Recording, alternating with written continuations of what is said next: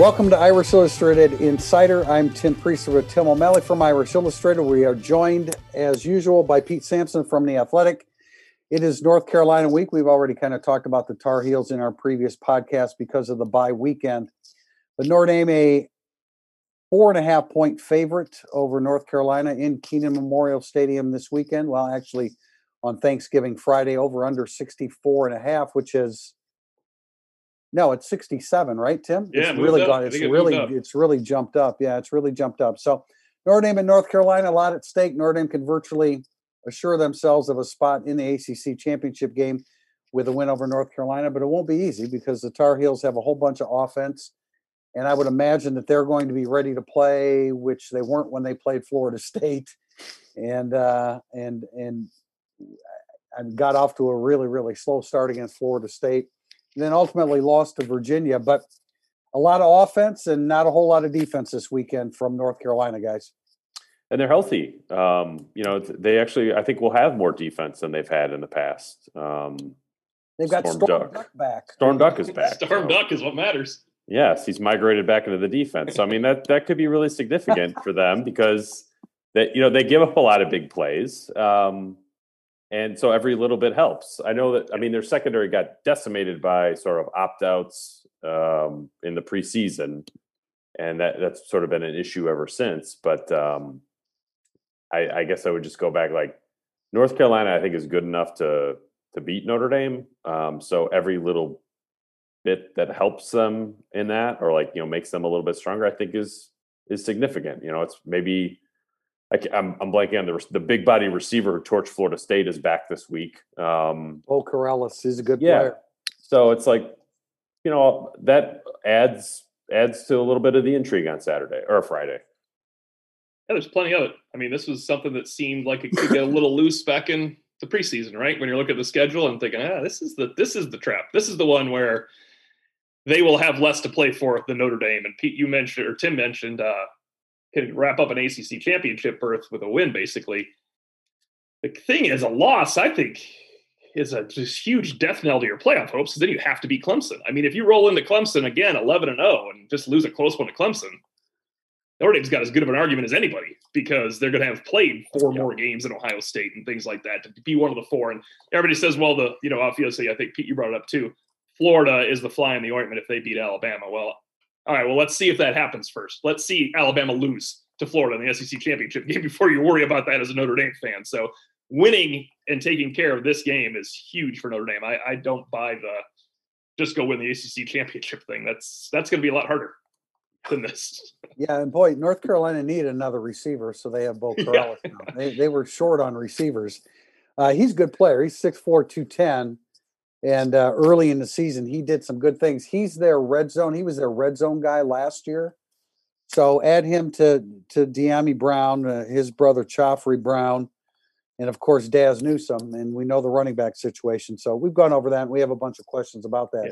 And we'll talk about that. But let's jump back into the offensive line. I know for those that joined us for our instant analysis yesterday, we talked about um, the situation now with Tommy Kraemer out because of the appendectomy. Apparently, his recovery time will be very short. And he'll be back soon, but not for this Friday. And so it's Lugg at right guard. It's Zeke Correll at center. Uh, Tim, you made a point yesterday about if you were going to lose anybody on the offensive line, you didn't want it to be, you know, your veteran tackle. The other three. The other three. The other, yeah. the other three. I mean, you know, I, I, I think Patterson was playing great football. Tommy Kraemer is a big dude, man. I mean, he was uh, the zone blocking scheme really agreed with Tommy Kraemer, where he can play straight ahead as opposed to laterally. Uh, North Carolina plays laterally with their big offensive line, but again, we'll get into that. But Notre Dame's offensive line, uh, you know, I still like that. I know we have a question about this in the second segment, but I, I, I think we all, and it sounds like Notre Dame, Pete, uh, feels pretty good about that offensive line going against North Carolina's defensive front. Yeah, I think particularly at center, they feel like there shouldn't be a huge drop off or drop off at all with Zeke Correll. And I think for the for the long haul, it wouldn't surprise me at all if Patterson wasn't playing center next year. So they they feel pretty good about where Zeke Correll is going and you know what he's going to deliver in his career. And then you know right guard, kind of what you guys had said. you would want you certainly don't want to lose a tackle. Um, you can replace a guard without, I think, sweating it too much. Um, Yeah, and your your point about Correll at center, he's going to get some experience now, and that that will give you the opportunity if you want to move Jarrett Patterson to to left tackle, which I think everybody at Notre Dame believes is his best position. Yeah. That's how he was recruited, so that'll give you some flexibility. So that'll work out long term. Short term, this is a very blockable North Carolina front. They don't. I, have a question about Lugg at guard again over Kraemer, though. I mean, Lugg's a better tackle than he is a guard, and he's Right, not as, right. anywhere near as physical as Kraemer. So I, I do think it's something to watch to see if they can be as physical with two new guys as they were with those with Patterson. I agree. It, it, it helps to have a 6'7", 310 pound guy there, though. Whether it was He is, yeah, no, he is. It, it's the position where you're like, wow, Notre Dame is Joe Moore award-winning line, and if they can bring in a Joe Moore award-winning backup in Josh Lugg, it's a pretty. It is a position where they could afford Yeah. it. It's kind of interesting, but uh, you know, I mean, there's a reason Tommy Kraemer never lost the job. That's And kind there's of what I a there's a reason why. I mean, I know this is neither here nor there um, when it when it comes to what you can do on the college field compared to your ranking coming out of high school. But the number two rated guy in that in that class behind Kyle Hamilton was Zeke Correll, and it sounds like he's ready to he's ready Yes. to go and ready to play. So, um, you know, I don't I don't where where the if you were to be without Kraemer down the road against Clemson, that might be a different situation. Uh, and and Patterson was playing great. I mean, I, I really really admired the way Patterson was playing the center position. Um, so that hurts. You know, I mean, some of the nuances. Zeke Correll, he's still not going to he's not going to have some of the chemistry and nuances that Patterson had with that group. So there's there's a, there is a drop off in some respects, but physically, in a in an inside zone blocking scheme against North Carolina, I think you're probably going to be okay. Yeah, it's just I think that if I was North Carolina, I'd, I'd blitz the crap out of Notre Dame up the middle and just see how they, They will any they would anyway. Yeah, I think they would that anyway. seems to be their style. So that that's a, that would be a little bit of a concern for me if I was Notre Dame. Just a, a recognition point, less not a talent point. Right. Braden Lenzy should be back uh, on the field. Brian Kelly basically said, "Don't believe everything you see on our depth chart that we that we put out because Lenzy would be on that." So that's a good sign. Again, they've got a good thing going with their starting trio at wide receiver, so they don't have to do anything drastic. But uh, Tim, I think you mentioned it yesterday on the instant analysis that if you can have if you can have Braden Lenzy play a Chris Brown freshman role from 2012, that'll be good enough That's, That'd probably that's, be good enough for the entire game. that's probably good enough. That's probably good enough for the win. Get him that one uh, outside the red zone touchdown. Just keep marching down the field the rest of the time. I mean, he would. That would be a huge difference if Braden Lenzy can get one big play. Um, and if he can get one big play and a couple medium-sized plays, then Notre Dame will really be clicking offensively. It didn't sound like C'Bo Flemister was completely uh, healed as of yesterday. No, not the way. He said we'll be careful with him this week. Um, yeah, I mean Tyree will be the number two if that's the case. Uh, you're not, you know, KAR's name may come up because you're filling in some spots, but he's not getting in if, uh, unless Flemister can't walk. Um, Yeah, you know, Kyren Williams is the key. If Kyren Williams is Kyren Williams, you just need he and Tyree for one if they game. give if they give the ball to Flemister, you know he's going to play hard. You can be assured of that. Right, right. Yeah, he's, he'll bounce off something. I guess I, I was a little surprised listening to Kelly because uh, Kyren Williams, weren't we led to believe it was more of a shoulder issue coming out of Boston College? And I thought he intimated that Kyren Williams was getting over an ankle. He did say ankle because he mentioned squatting too. He Yeah. mentioned squat as a. I was just I was confused I by mean, that. it's it's probably both. Football players live Yeah. with stingers all the time, you know, and and so there's a is there's a fine line between stinger and shoulder injury, or stinger probably falls within the category of shoulder injury or so, shoulder setback. Um, but yeah, he's had he's going to end up having 13 days off, and I'm sure that that he'll be ready to go, which matches what North Carolina has coming back. I you know I I didn't know. I thought I didn't think Storm Duck was coming back until you know I heard earlier this week. I love that name. Isn't you that- need to say that once a podcast for the rest of the year. I didn't know Storm Duck was coming I, back. I love the I love the uh, Pete. I love the migrating Yeah. uh, reference. That was pretty good. I'm ticked off that I didn't think of it myself, but uh, you know, but hey, that makes it uh, more of an even playing field because you mentioned you guys mentioned about the the opt outs before the season. Who exactly was in that group? oh God, I think it was their Yeah, top I- corner and their top safety. Their name, their names are escaping me right now, but it's um, yeah, they they were shorthanded from the get go and the, at the back end of the defense, and they you know so they certainly have not played above that, that those issues at all. I mean, they they give up short plays, they give up medium plays, they give up big plays. I mean, it's really a game where Book should have a lot of Yeah. success. But What's let's face it, you make this is a good point, Pete. Um, Storm Duck makes two plays. That's that's two more than they were going to get. Somebody else makes one play coming back. This game is coming down to making a play to get your defense off the field because it's not like they're shutting down Notre Dame's offense. We're not going to sit there and go, can't believe Notre Dame set its season record for three and outs. That is absolutely No. not happening. So it's is a play made on third and five that never would have been made, or that is made in the red zone where he uh, makes a play against Ben Skowronek. There's that's what it comes down to for North Carolina is individual plays, like six of them, to offset some of Notre Dame's drives because Notre Dame is going to. We talked about this against Clemson. How many plays could they win? We know they're going to lose some. Notre Dame is going to win a lot of plays in this game. It's what they do with those losses probably that matters most in the 15 plays they lose.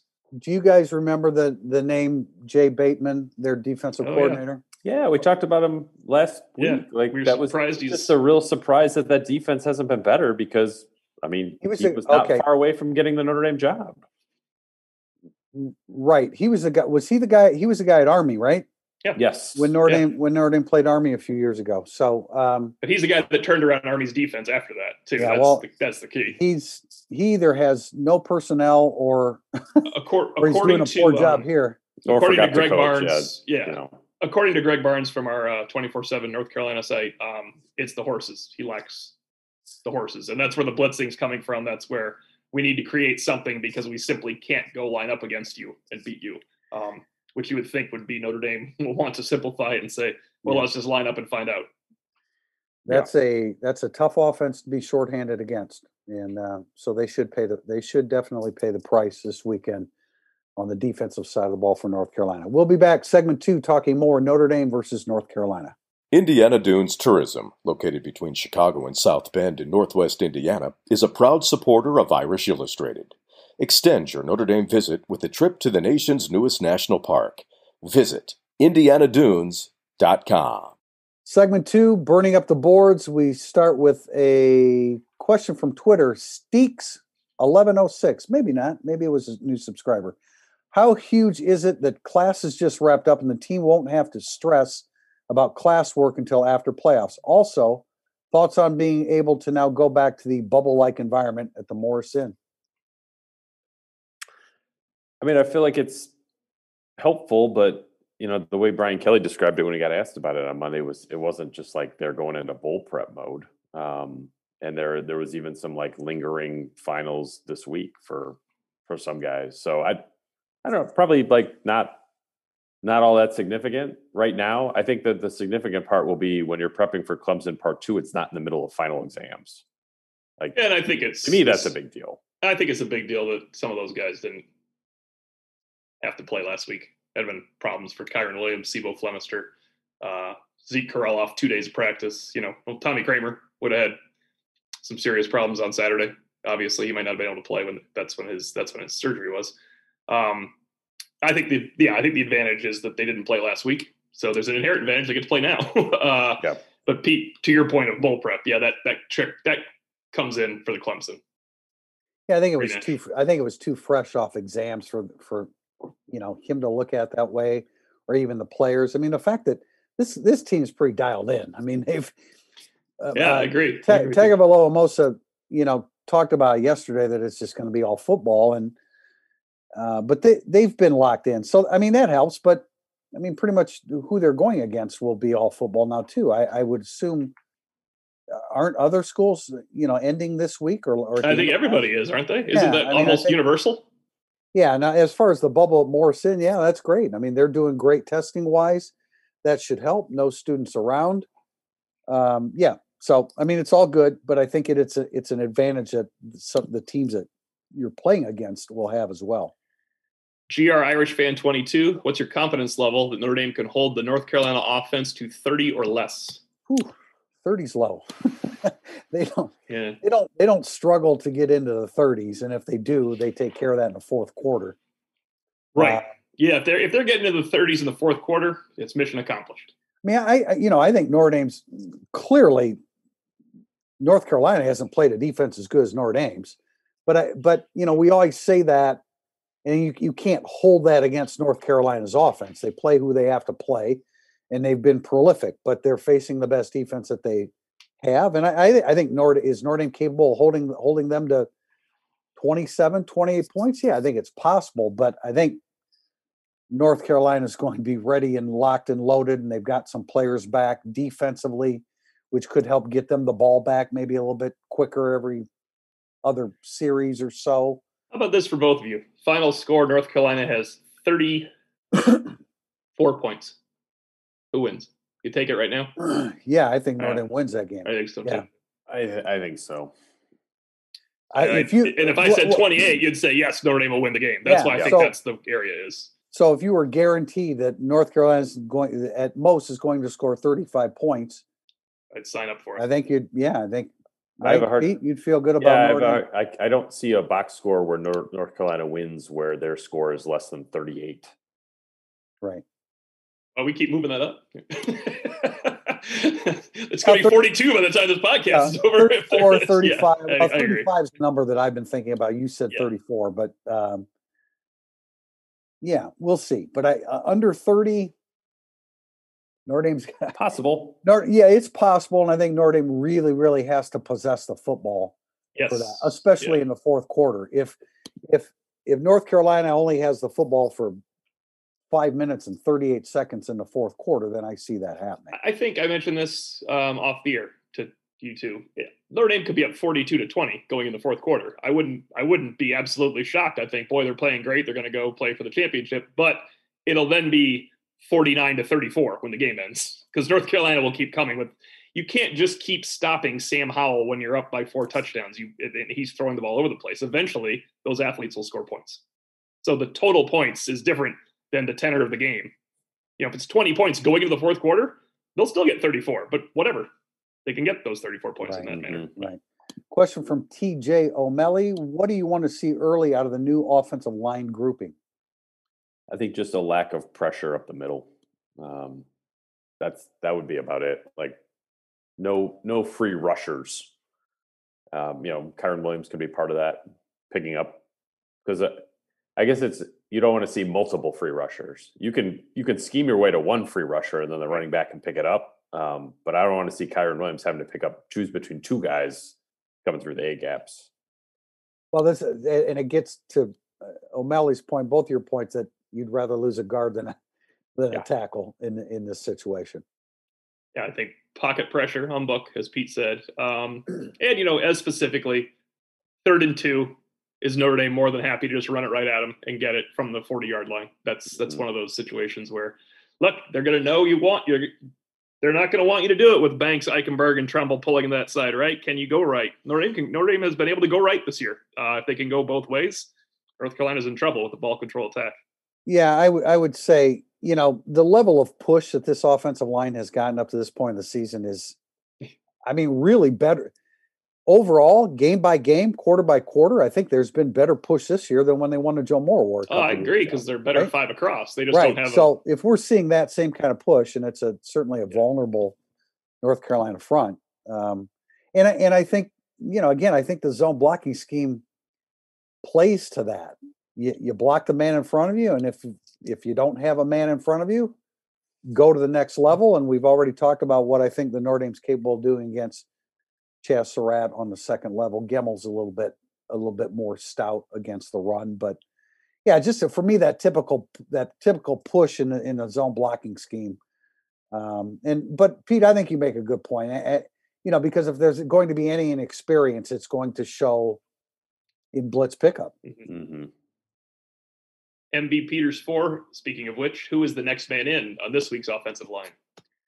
Yeah, I, I yeah, I think Dillan Gibbons because he comes he comes in at guard, and whether you bump Lugg out there or Thanks. or you bump Banks out, um, you know. Now the guy after that That's where we get a little worried. it gets a it gets a little tricky. I would say If it were tackle, it would be Kristofic over Carroll, I believe. Yeah, he's been on varsity a lot longer this year than Carroll. Carroll Yeah. was like the last guy to get in a football game Right. this year. And then and then I think Dirksen is next, although we've heard that Dirksen's had some some issues with um just technique. But if somebody has somebody's got to go in if you, Yeah. if you get if you get beyond uh, beyond Gibbons. If you get beyond Well- Gibbons, we're going to have some issues going into the North Carolina scoring affair, I think, with Notre Dame's football Yeah. teams. So I think they can probably handle Gibbons for Gibbons could probably do fill his role for a bit, but you're still getting. I mean, remember when Gibbons came in, he still had the four other best linemen next to him, as opposed to if Gibbons comes in now, he's got two backups lining up next to him. That eventually will add up. I mean, they, Yeah, they're it's not all great good- right now. Yeah. Not a good, not a good situation. It is kind of interesting to me. Like Gibbons has actually played more snaps this year than Lugg. Um, because of that game. yeah, but Yeah. yeah, yeah, just kind of like, well, I mean, he was he was the number two at the time, but like now that's a, a little bit more of a, a longer term situation. Right. You immediately go to Lugg. And I thought Gibbons, I mean, pretty much held his own. We we've been critical of Yeah, no, he did. of, He had- Marvin Wilson and what they what they've done up front, but they came to play the next week against North Carolina, which leads us into the next question. If you would ask that, Tim. ND Squid 23. For those that didn't watch every game, can you fill us in on how North Carolina lost to Florida State and Virginia, and for that matter, barely beat BC? Well, there's a com- there's a common thread, and um, North Carolina's three worst rushing performances were against those three teams, especially especially Virginia, with which held them, you know, underneath or under um, 100 yards rushing. But Florida State jumped to a 24 nothing lead. I, I mean, I don't. North Carolina just did not play well in that game. Um, and- That's one of those games that Florida, and you're totally right about the rushing, Tim, but that Florida State game, there was a bit of an odd buzzsaw that happened there. Like Florida State was on fire for that game. It happens once in a while, right? They uh, do maybe have some players. I mean, Notre Dame has run into buzzsaws in past years, not not these really, really good Notre Dame teams, but you've certainly seen 2014 and 2013 Notre Dame running into buzzsaws, right? That's that's what that's what happened, I think, for well, you know, every every Right, four last five year they ran into one. every Yeah. four or five games, Florida State gets motivated. So I mean, a, I mean, like a bad team, Pete. You know, Michigan's a pretty good team last year, not this year, but uh, I got that in. Um, they're not as good this year. I don't know if people uh, that listen to our podcast know that or not, but Michigan's not having as good of a year as this they did in the past. Just want to point that out. Um, but and then the BC thing, I don't want to. yeah, they had they hadn't played three weeks. Notre Dame, that's like saying Notre Dame didn't play well against Duke. That's you know that's a long time ago, man. Right. That- that's and they and they were coming off a three week break because they they had a bye. Well, they lost right. the Charlotte game after beating Syracuse, and then they had a bye. So they were they had played one game, and now they were playing three weeks later. I mean, not making excuses for them, but Virginia is a great one to look at, though. I mean, that's that's Yeah, right and here in the heart of the season. Yeah. and Virginia is, I mean, generally speaking, good against the run. They weren't. They were last year. They weren't when they played Notre Dame. But uh, you know, it just goes. You know, North Carolina is a good offensive football team. Their shortcomings always point back to the to to playing poor defense. yes, it's true. I mean, they're- They're six and two, and you're not going. And if you list the reasons why, I'm not sure when you would get to a point in favor of the defense. for them being six and two. Where you would take up for the defense's sterling effort in the game? I would Yeah, no, I no. wouldn't think so It- either. It's more that they're they have six wins because they're so prolific offensively. Yeah. Irish boy one. I'm most worried about the success North Carolina could have with their slant passes. Do you think Notre Dame will have success defending the slant? Any special techniques they might use? I mean, Notre Dame drops their ends into coverage pretty regularly. So, I mean, that would be, I, I could see Clark Lea kind of gumming up the works a little bit there, but Yeah. it's, it's just, it's something North Carolina does really well. So they're probably going to do it really well on Friday too, which is, you know, if you can get a deflection on one of them and that turns into something, we'll Yeah. see. Jack Kaiser dropped in for a slant pass against BC. Now it was Phil Jurkovec, not Sam Howell. It was BC, not North Carolina. It's a lot harder, but Clark Lea knows this as well. And as Pete said, he's going to do something to gum it up. But yeah, they're going to complete slant passes, and their athletes are going to look really good when they catch it in full stride and run for another 15 yards too. That's just this is not going to be a shutout.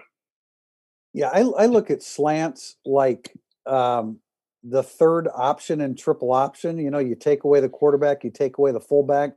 There's got to be give somewhere. Yeah, defending the slant. I mean, I think what you guys have suggested, you know, a zone drop or something to defend that and to confuse Howell. But again, he's not going to be confused the way Jurkovec was. But there, it's a it's a well-oiled, functioning offense, and there has to be some give. And stopping slant. Every every defense has trouble stopping slants. yeah. yeah. if you throw if you throw a nice slant, it's a problem. If you take away made, made a Hall of Fame career out of throwing a slant. Because if you take guy. away if you take away a slant to Dyami Brown, he's going to break off the route and go outside the hash and try to beat you that way. If there's that kind of flexibility within that particular pass play. And I think like this defense is sort of structured to give up that stuff. Like Notre Dame is not a we're going to take away everything. They're going to take. They're going to play top down. I think Brian Kelly used his keep the points down verbiage this week. So I think that they'll probably be fine giving up quite a few slants. Shaun Crawford used top down yesterday, and uh, Shaun Crawford and Kyle Hamilton are going to have to have very high profile productive games. If Shaun Crawford's targeted nine times and he gives up six catches for 87 yards and a touchdown, that's okay. As long as those other three are tipped, third down stop, and interception. He need, mm-hmm. They're going to need to make some plays um, at safety because they're going to give up. They're going to give up plays. Um, North Carolina's going to give up more. Just they, if they make, like Tim, you mentioned it. North Carolina makes those catastrophic turnovers that Boston College and Georgia Tech got. That's a problem. That's when the problem comes into play. Yeah, you can't. If right, if you uh was it three to one, yeah. Boston College, yeah. you can't. You can't. You know, lose the the turnover game by two to to North Carolina because they're they will take advantage of that offensively. I, the key is it's first and second down. I mean, if you continuously put them in third and long, they can't. You know, they're probably then against the Notre Dame's defense. They're not going to convert sixty percent of those. Not J to fell one. How does Notre Dame's DL match up against North Carolina's OL? Is Notre Dame good enough to make North Carolina one dimensional? North Carolina's offensive line. I, you know, Notre Dame talked about uh, although I think MTA mentioned it about the size of their offensive line. Notre Dame talked about Georgia Tech's offensive line being so big, but man, this is a this is a really big offensive line. They've got they've got a right guard at six seven three thirty. They've got they've got a Montilus. I don't believe that he's not a sibling of Notre Dame's former Montilus on the offensive line. I don't think um, he's six four three fifteen. They've got a um, their left guard is 6'4", 325. They're huge, um, and they and they put them on the move. They they run, you know, some counter stuff with their big their big guards on the move. Um, but I, you know, I still Notre Dame Notre Dame has proven time and again. I think, and this will be they proved it against Clemson. This will be a stiff test with two running backs. You only get I don't think they put two on the field at once, so you only have to deal with one of them at a time. Uh, but it's a challenge because it's uh, it's one of the top rushing teams in the country. And Montilus is spelled differently. Oh, it is. Check that out it? real fast. Yes. Yeah, it is. Thank you. You know, yeah, and top rushing teams in the country, and I mean Notre Dame is as well ahead of them. But we should point out Javonte Williams is kind of a special back. I mean, that's a. I, I know Travis Etienne is the best. Javonte Williams is a heck of a running back, and uh, he is. Well, he's ranked ahead of Travis Etienne on Pro Football Focus for one major reason. He hasn't played Notre Dame yet, and Travis Etienne has. that probably has a lot to do with it, but uh, he's he's number one up there yeah, for a reason. I, I found an interesting quote from Matt Brown. He, I, you know, he they when he got there last year, they just thought he was a short yardage goal yeah, line guy, and he, I mean, he has Javonte Williams has surprised their coaching staff at how good he is. I, I mean, I think he looks like he's going to play in the NFL to me. And he, he apparently somebody tracks yards after contact and he apparently leads the nation. Yeah that, i think uh, matt fortuna wrote this in a story today about north carolina's offense that uh, their two backs have the highest yards per yards from scrimmage per game average for a combination since reggie bush and LenDale White. Oh. Yeah they both average over 100 it's like two 220 something combined yeah that's a bunch yeah i don't like that Two first round picks from the 2005 team. Uh, I remember those guys too. They were running all over the place. But again, only one carries it at a time. So, so you yeah. know, and and yeah. and Javonte Williams is harder to bring down. There's no, I mean, man, you just watch North Carolina play this year. That he, it's it's incredible how many how many tackles he breaks. Frankly, it looks like. Have you guys seen the senior film? I'm changed totally totally off the subject Have you seen the senior film of the highlights of Lorenzo Styles? Uh, Yeah. Only only the game I went to to watch Lorenzo. Okay. and did he look like a highlight film that night? yeah, Yep.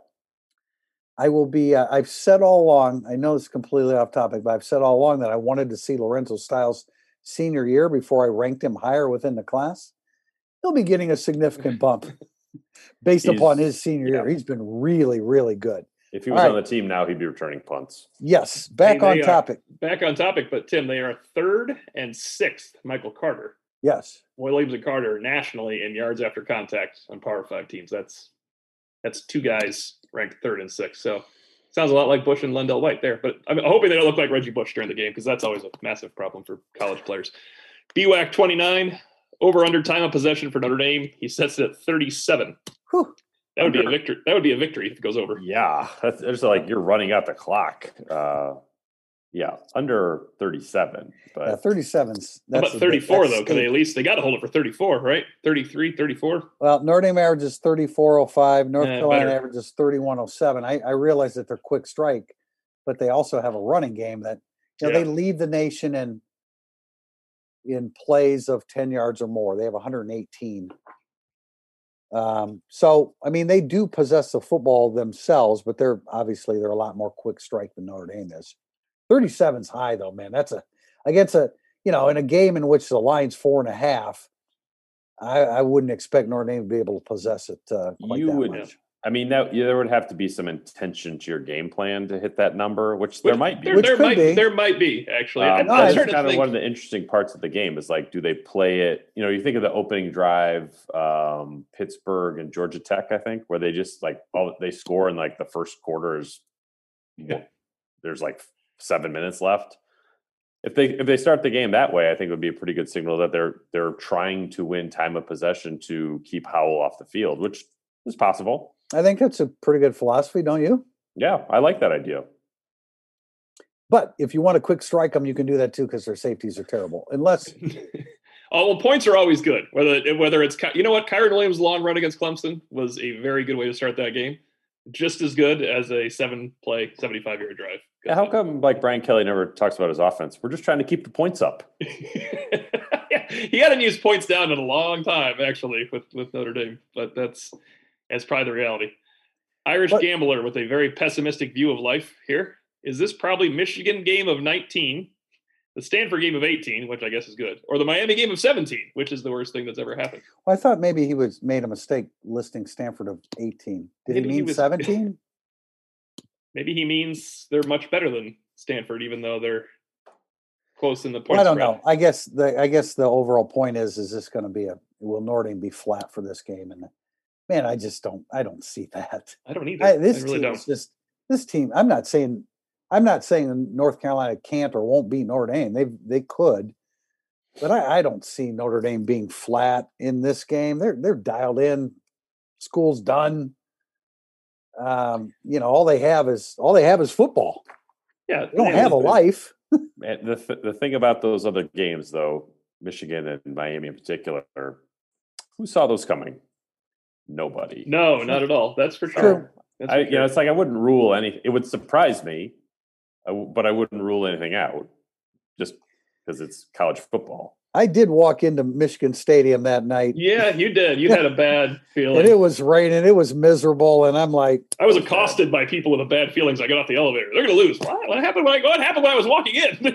Was- but everybody there seemed like they thought Notre Dame was going to lose all of a sudden. I was But- last to the party. No, but point taken, Pete. Uh, but I, I just I don't think Notre Dame plays that way this game. I just don't. I don't And, either. You know, Yeah. and a lot of it has to do with, you know, how forgiving North Carolina's defense is, and the weather's supposed to be great, right? Six, yeah, sixty-three and partly sunny. So that takes Michigan off the table. Yeah, you know, I know Michigan was barely favored in that game. Um, so this is kind of a, this is mildly empty, but book is 28 0 the favorite. Right. And that's the other thing. Book is playing at a level that, you know, we really haven't seen. You could call them 28 1 if you want to call Michigan the two point favorite or Michigan the, you know, they're like a two point underdog to Michigan, but they played like they should. That that stat shouldn't count because of Michigan, no matter how you want to look at it. but Yeah. they this is the team. This is the only team to put it North Carolina that can upset Notre Dame this year. Clemson will be favored again, and Clemson was clearly favored the first time. Clemson's probably better than Notre Dame with Trevor Lawrence and their older players back, and they will probably beat Notre Dame in a close game. Notre Dame should beat North Carolina in this game. And what? Like North Carolina is ranked 25th, which you know takes them out of the. It's a 30 game win streak, I think, over unranked competition for Right. Notre Dame right now. Like Oh, they North were, Carolina uh, is- is is more unranked than ranked. Did they get bumped in because they were they, They weren't in the AP poll? They were 24th in the coaches poll yeah, going, in- going into in. the weekend. Yeah, they're just Right. ahead of Michigan and Penn State at 25th, 26th, and 27th. It's the uh, You like that, don't you? I just don't understand what I'm watching. It's just like what what happens to you to go that far down? There's, If I was so upset when that game went to triple overtime. oh, I know. That's I watched oh a, man. a, a worse overtime game since Notre Dame Texas in 2016. talk about a coaching mismatch, Greg Schiano against Jim Harbaugh. Jeez. Judge Arthur Vandelay, what do you make of the red zone performance against Boston College?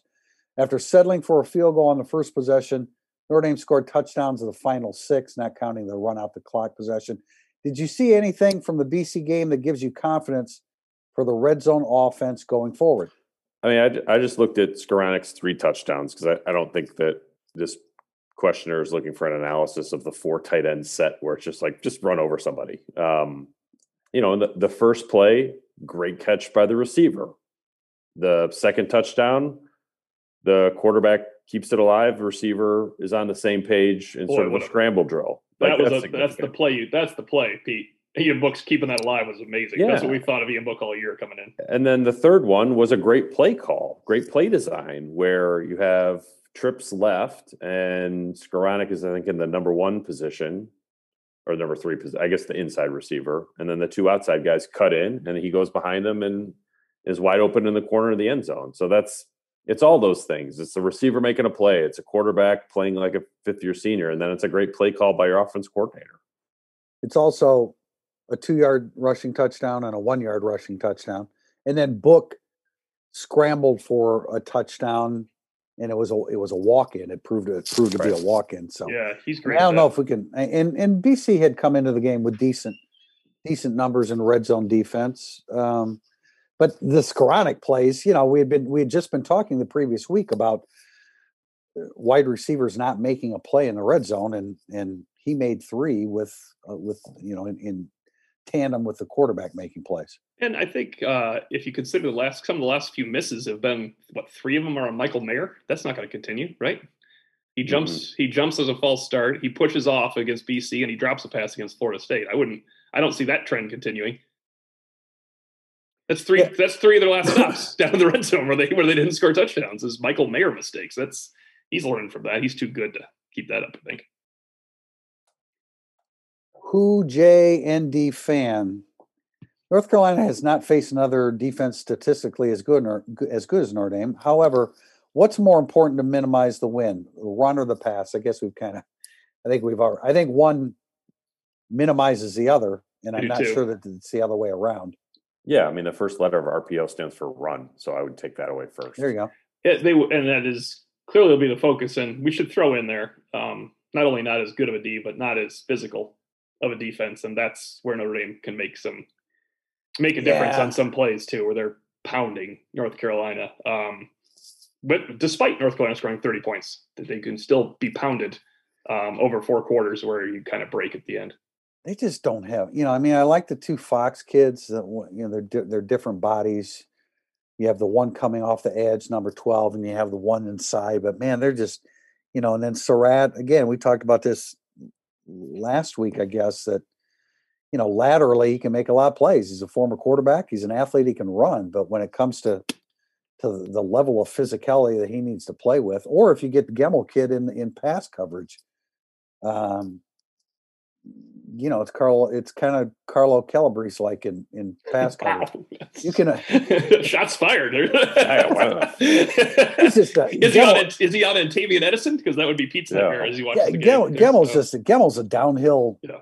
you know, Mike linebacker, uh, and and he's forced to, you know, they run the they run the the two deep safeties, and so it's kind of Tampa two like where he has to drop back deep in in coverage, and it's it's not it's not good. It's not an asset. There was a second part to this question, and that was Pumpkin or pecan pie?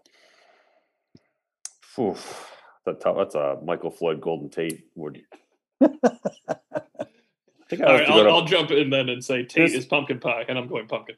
Okay, I'll go. I'll go pumpkin as well for this week. Like both are great, but this week in particular, that's that's when the pumpkin pie shines. I'm only taking this week into account for my answer with Thanksgiving traditions and such.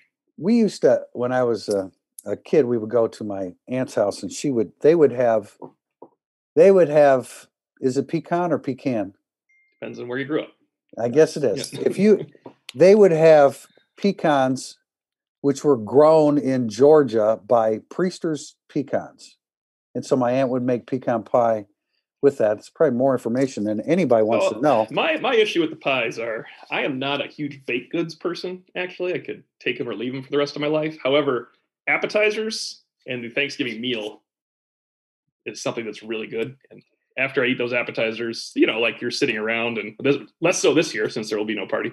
But when you're sitting around and, and grazing before the Thanksgiving meal, I'm just pretty full when the pumpkin pie comes around. I can't. You you don't don't, you're as not a well. bake I don't Good love baked guy? goods. I can turn around. I can turn away baked goods. Other than that, um, um, older grandmother that was making cookies in the Dallas Cowboy press box. Right? Those- yeah. those baked She was goods. very skilled. She was Wait, skilled, and uh, I I, would be just- hard for me to no. I uh, bi- were you dropped on your head as a child? What's the deal? just Like- it's the thing I can turn down. Like everybody has vices they can turn down. I baked goods is mine. I don't. I don't. I don't. I don't get down with baked goods very often. All right. Well, I choose pumpkin with that dollop of uh, whipped cream on top. And our Cool last Whip. question, our last cool one. Uh, Jim Booney, CRS underscore. What are your thoughts? Wait, we've got a question after this. I apologize. Uh, what are your thoughts on Rylie Mills stepping in as the main back at defensive tackle behind MTA? And how has he looked to you guys up to this point? I mean, really, it's what Jayson Ademilola was out. Um, yeah. Yeah. I so I'm that's- not. I think he's been fine. Um, he's a freshman trying to play a man's position, which is pretty tough. Um, the fact that the coaches trust him enough to put him in the game, I think that that's the most significant part, more than any evaluation from us of how he's played. Plus, I thought he's getting off blocks now that he maybe had no chance of getting off prior because he was had never gone against college offensive linemen that knew how to block someone his size, and you, you know you kind of grow into it. Um, I think it would be great if they had Jayson Ademilola back and allow Rylie Mills to continue to grow, though, because as much as Justin has really had a better year, probably. Uh, in fairness to Jayson, he missed for two different reasons. That'll add up in this in this era. Um, he still makes some plays sometimes when he's in there. I uh, be interesting next year with all three of them back because I assume I assume MTA would come back. It has nothing to do with COVID. MTA missed a year of football. He's you would think he would come back for his fifth year. He's not ready to go pro. And I would think that Howard Cross the third, you know, I mean, he, he Oh, was yeah, play- yeah. he was playing through technique. I know that they've kind of Had sort of have moved yeah. moved him nose tackle, but I would still think that he would be an option.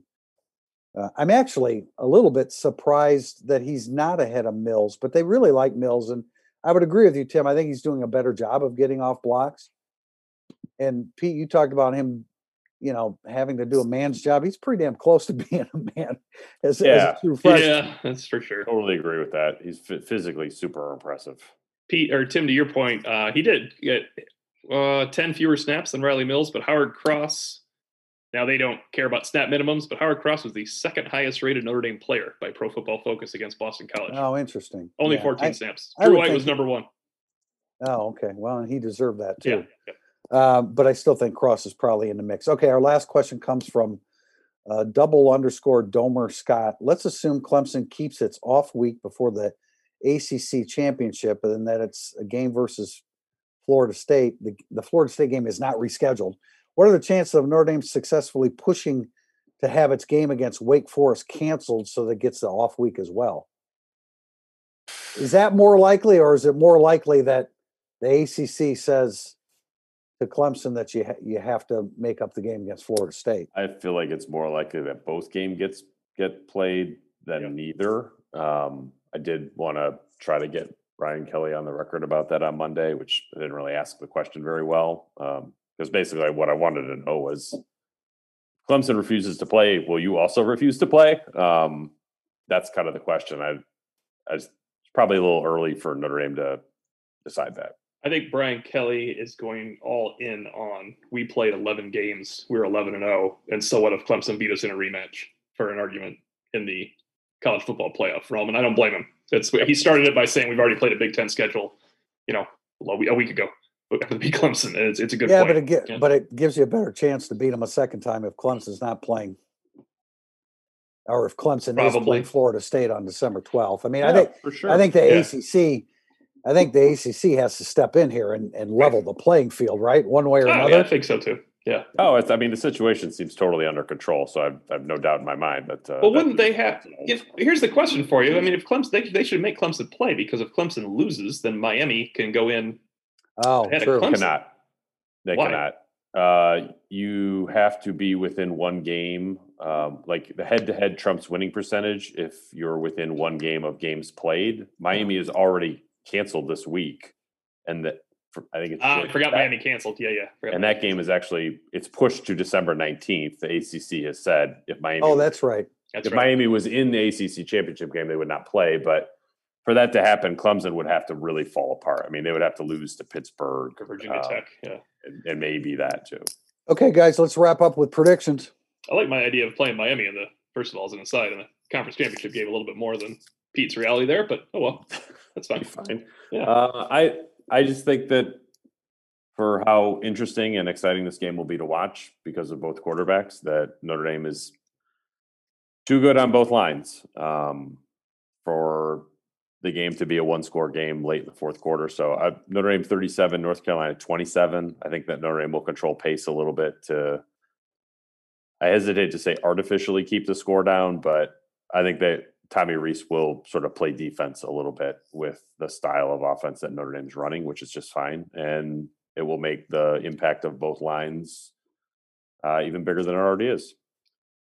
I agree with the lines. Um, I think gets, score gets a little looser. Um, Notre Dame has 21 touchdown drives that went at least seven plays.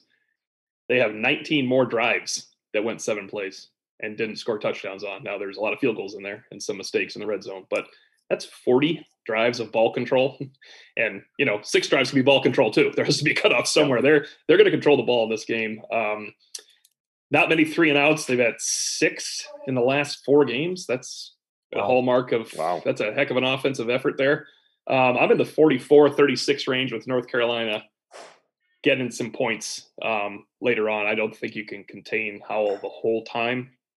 Um, I mean, what do we say? If you're up 42 to 20, either they're still getting two more touchdowns. So I feel like that might be why the spread wasn't six or seven because smart people in Vegas would know it may not end that way. Um, but the Notre Dame could control the game. And I think the key is, in addition to the lines, is that Ian Book is going to kill them scrambling because all year long, all year long, they've had problems with scrambling quarterbacks. Uh, they gonna absolutely have. That's a that's a that's a good point. That's another. I think screen the screen game too. I think is going to be open for Notre Dame as well. I'm thinking I'm I- I'll I'll have the prediction on Thanksgiving. That'll be a first where all of our predictions will be on Thanksgiving, but Oh, yeah, uh, that's right. on on Irish Illustrated. But um, I mean, I'm thinking contrarian under, but I tend to think Tim that my goodness, I, I don't. I'm not sure how that happens.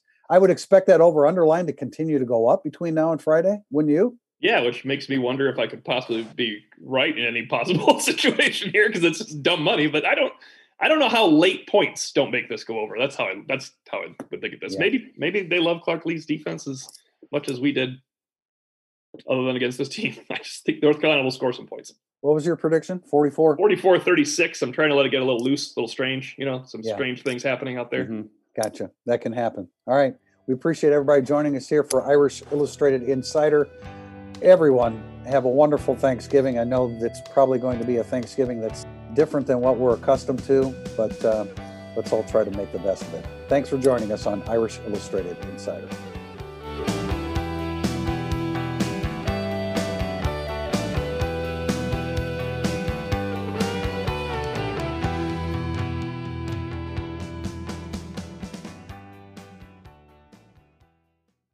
Thank you for listening to the Irish Illustrated Insider Podcast. If you enjoy our coverage of Notre Dame football, please consider supporting the podcast with a small donation. Go to irishillustrated.com/support. Your support will help Irish Illustrated continue to be the leader in coverage of Notre Dame athletics.